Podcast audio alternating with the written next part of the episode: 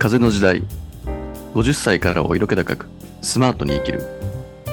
100年人生と言われる今50歳という節目をどう捉えるか。ここからの人生色気高くスマートに生きることで見える世界。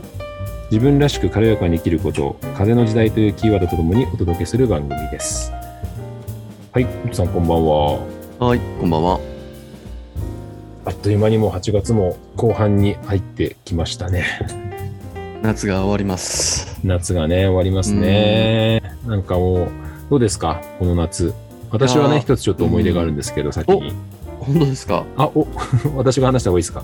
じゃあともさんから言ってもらおうかな。ああありがとうございます、うん。えっ、とね、うんついだから1週間ちょっと前ぐらいですかね。えっ、と、はい。まあ娘がですね、まあ、ちょっとこんなご時世にっていうところもいろいろ鑑みてのことだったんですけどね、まあ、ちょっと短い間、あの海外にちょっとこう短期留学を、お、ええまあ、知ることになってですね、うん、まあ、めでたく1週間前ぐらいにちょっと飛び立ったと。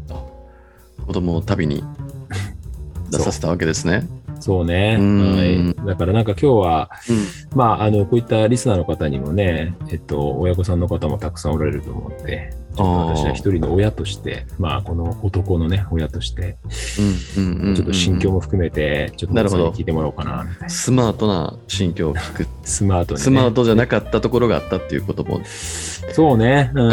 風の、風の時代という意味で言うと、ちょっと軽やかさに欠けたかなというところも、あったかなとは思いますけどね。でもそういうのをねこう子供を通じて経験できるっていうのもうん。すごく親としてはいいですよね。まあそうね、なんか総じてその、今回の留学に限った話ではなくて、やっぱりあの、まあ子育てしてるわけじゃないですか。うんうんうんうん。やっぱ子供を育てるっていうのは結局自分を育てるっていうかね、あるいはなんか親としての自分をこう磨いているっていう、特にそれが親元離れて、うんうんうんうん。で、まあ海外だからどうしても自分のがもう手に手を出せないところにいると、よりなんか、そうですよね。うん、じ自分に向き合うっていうことになったなと思いますけどね。なんかこうどう空港から別れるまあ別れるというかねうんしばしのこうあれですけど、うんどんなどんなき心境だったんですか？いや、どうだろう。やっぱり、あの、多少英語については、うんあの、語学力は、はいはいはい。まあ多少あった方ではあったけれども、うんうんうんやっぱりこういった環境下だから、うんね単に英語が話せるだけではね、通用しない部分とか、はいはいはいあとなんかいろいろ、例えば空港だと最初にあの諸手続きがかなりあるじゃないですか、今回。そこをちゃんと書類と書類とか出せんのかなとか、専門用語とかね、なるほど。まあ事前に調べてはいたけど、はい。はい。でもまあその辺は最初ちょっと心配だったけど、でももう行かせるしかないからね。娘さんはどうなんですか？その行きたいっていうもう、んもう自らが望んでる感じだったああ、もうそれは、えっと、今高2なんですけどね、高はい。1からもう海外には行きたいって言ったんで、まあ入れた学校へがー。本当は高校1年から1年間、あのうん。もう全員、まあ全員って言いますか、そのある英語のクラスなんですけど、うんうんうん。はい、そこのクラスの子たちは、えっと、海外に1年行くはずだったんだけど、うん、ほうほう。うん、まあ去年1年はちょっっとコロナだったんで、スキップしちゃったんでね。だはいはいからもうその意思自体は相当強いものがへえあったのかな。うん。うん。あれ、元さんは？うん。えっ、と、息子さんとか娘さんは、そうい息う経験は？子あえっとねえっとちちょっともう少し若い時というか中学校時代にまあえっとアメリカの方にねうん2週間どこでちょっと。うちはね、ハワイなんですけど、今行ってるのはね。そちらど,、どちら行ったの？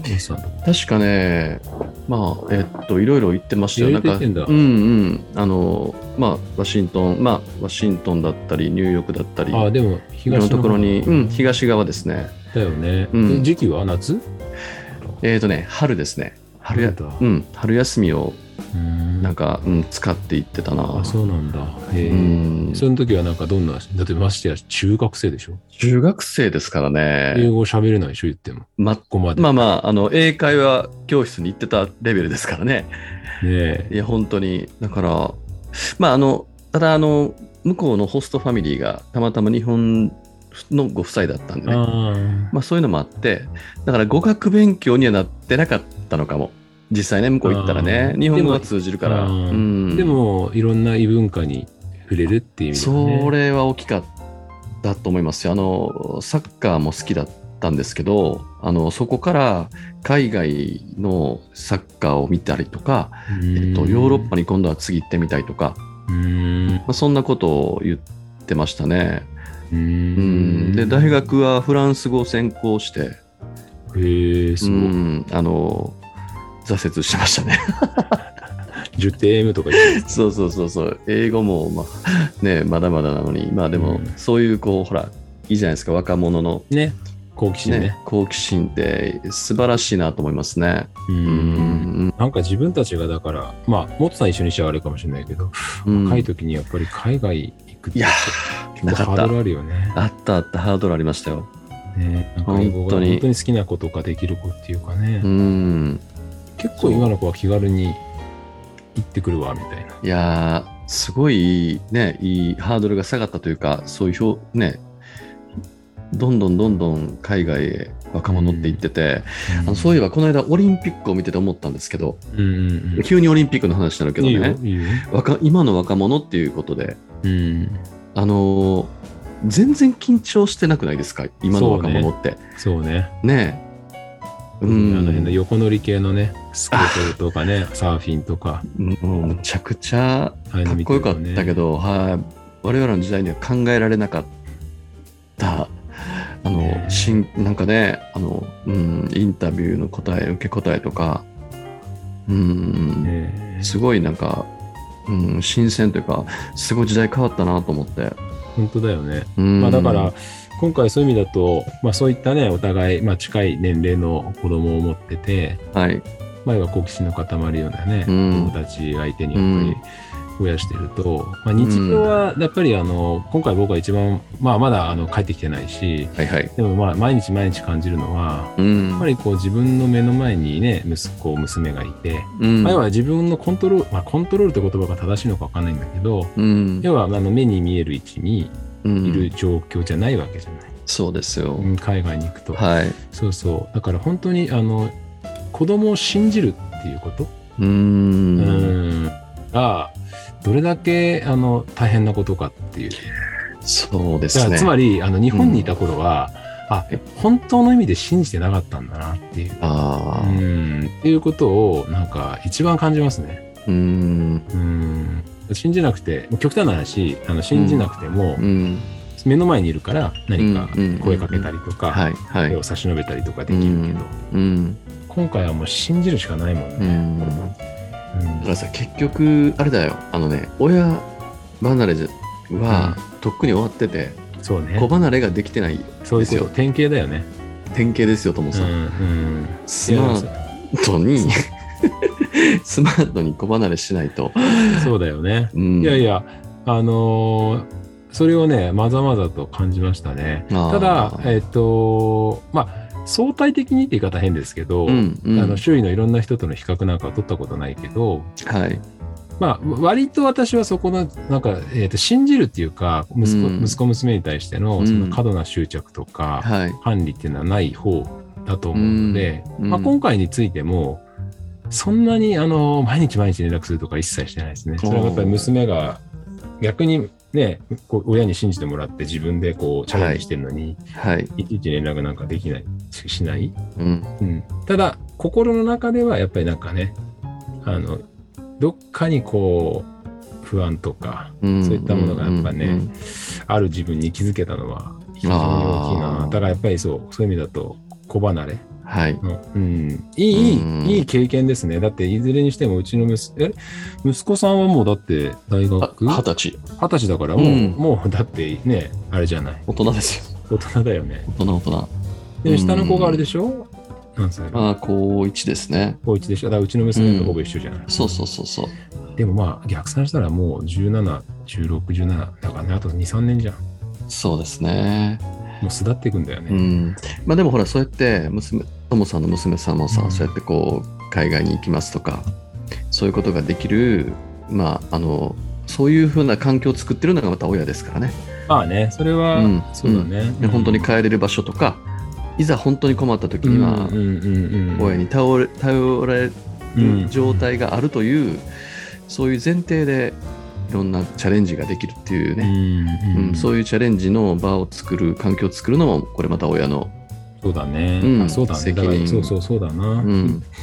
なんか今だから聞いて思ったのは、うん。そういうチャレンジをうん。あのどんどんさせてあげるとうんあの一般的にはほら子供にとっていいことじゃない、いろんなことを挑戦する力とか、うん。勇気とかをつけられるけど、うんうん。やっぱ親にとってもいいねこれは。やっぱり子供にチャレンジさせるってことはさうん。やっぱり親が見えない世界とかはい。に飛び込ませることが多いわけじゃない、うんうんうん。うん。だからやっぱ親が信じなきゃいけない子供のことをそうですね。強制的にでも見えないから、うんうん。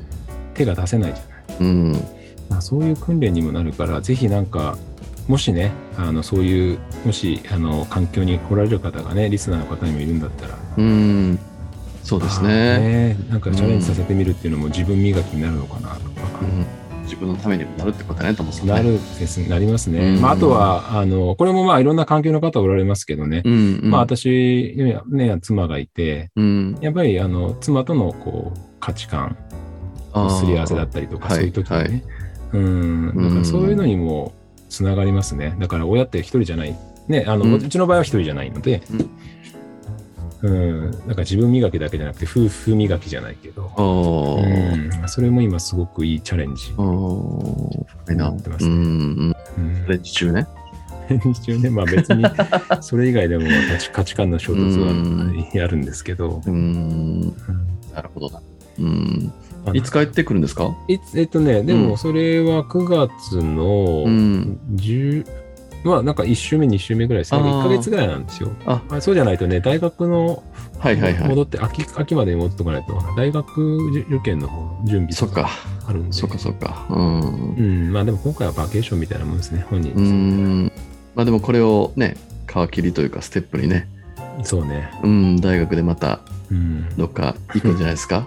行くんじゃないですかね。ね。うん。まあまあ、そこでまた親としてもできる限りのこととかね、チャレンジうん。させたいなっていう気にすごくなりましたね。うん。ね。無事にねすごくこういろんな土産話を持って帰ってきてほしいですね。そうね。うんね。うん。なんかでも今の話聞いてるとあれだよな、別に子供に限った話じゃないんですよね。まあ会社で言ったら部下を信じるとか、うんうんうん。なんかつまり相手を信じるってことか。そうですね。ううん。ん。してもこう、自分のね、管理しようっていうか、うん。うん。遠く一にっていう。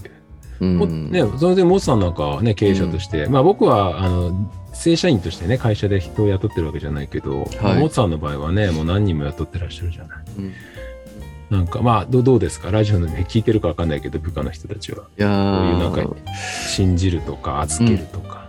うんあるでしょ？でもそういうちょっと、なんとかちょっと苦慮する部分とか。あうんまあもうそれ日々ね日々というかあの状況状況そのタイミング、うんタイミングでもうね悩みは尽きないんですけどまあでもあのその会社というかねその組織ってまあ人の集合体っていうねいうところでいくと、まあ、自分たちに降りかかってくるそういういろいろね困難とかそういったものをまあみんなでこう乗り越えていくとまたねこう結束とか、うん、まあそういったものが生まれますし、ね。まあただあのいつまでも関わるそこのいろんなことに対して場面に対して私が関わるっていうよりもどっかでこう彼らに任せる部分を作っていくとか、うん、責任とか、まあ、分担とか責任とか、まあ、そういったものはあの特に最近よく考えたりうんしますよ。ね。うん。でもなんか、うん。モツさんなんかはどうどうですか、やっぱり経営しね、もう十数年やってる中で、やっぱりひ、うん。振り返ると、やっぱりその部分の自分の成長ってやっぱりあります？人にこう任せるとか、うんううん。ん。こう経営者としてっていう。うん。うん任せる。任せ任せた方がうん。うん。振り返る自分と自分が動いた方が早いとかってあ。若い時は思うじゃん。それはあのね思ってましたけどうん、多分ね37歳ぐらいまで。細か。なんかあるんだな そこに。でもねあのきあの振り返るとそういう時って、やっぱり会社とか、うん。まあ、あの成長とかもあんまりこう良くなくて。うん、そうだよね。どっちかというとこう結局任した方が、まあ、あのより筋肉質というかねあの、まあ、結束とか会社の成長とか、まあまあ、うん売上とかいろんなことに対してもねあの、うん、いい方向に向かってるからただこれってやあの繰り返すんですよね。特に我々みたいな中小零細企業って、もうそれに我慢できあの任せることに我慢できなくなって自分が介入する。うん。介入ししたらあかんやんと思ってまた離れるとか。でまたそその繰り返しなんで、まあ、この繰り返すタームをいかにこうそうじゃないもう人にこうん。うしっかり、ね委任するとかあの信じきるとか、まあ、これは永遠の課題なんですけどそうだね。うんやっぱり、あの、まあ、それは親もそうだし、上司もそうだし。そうだすそうだそうです。そうだそうだすですねそうだすじゃあもう、本当にソーダスが出たところで、ちょっと時間が。今日何にも話してない感じですけどでもいや今日でもし信じるってことですよそうです。ね今日はともさんの娘さんのね、うんあのイベントの話も聞けましたし、やっぱりはい。うん、終わりですか？終わりで本すから、あはい。もうと、とっとと曲紹介してください承知いたしました。それでは、えー8月のエンディングテーマです。大橋トリオの、えーそんなことが素敵です。それでは皆さん、さようなら。さよなら。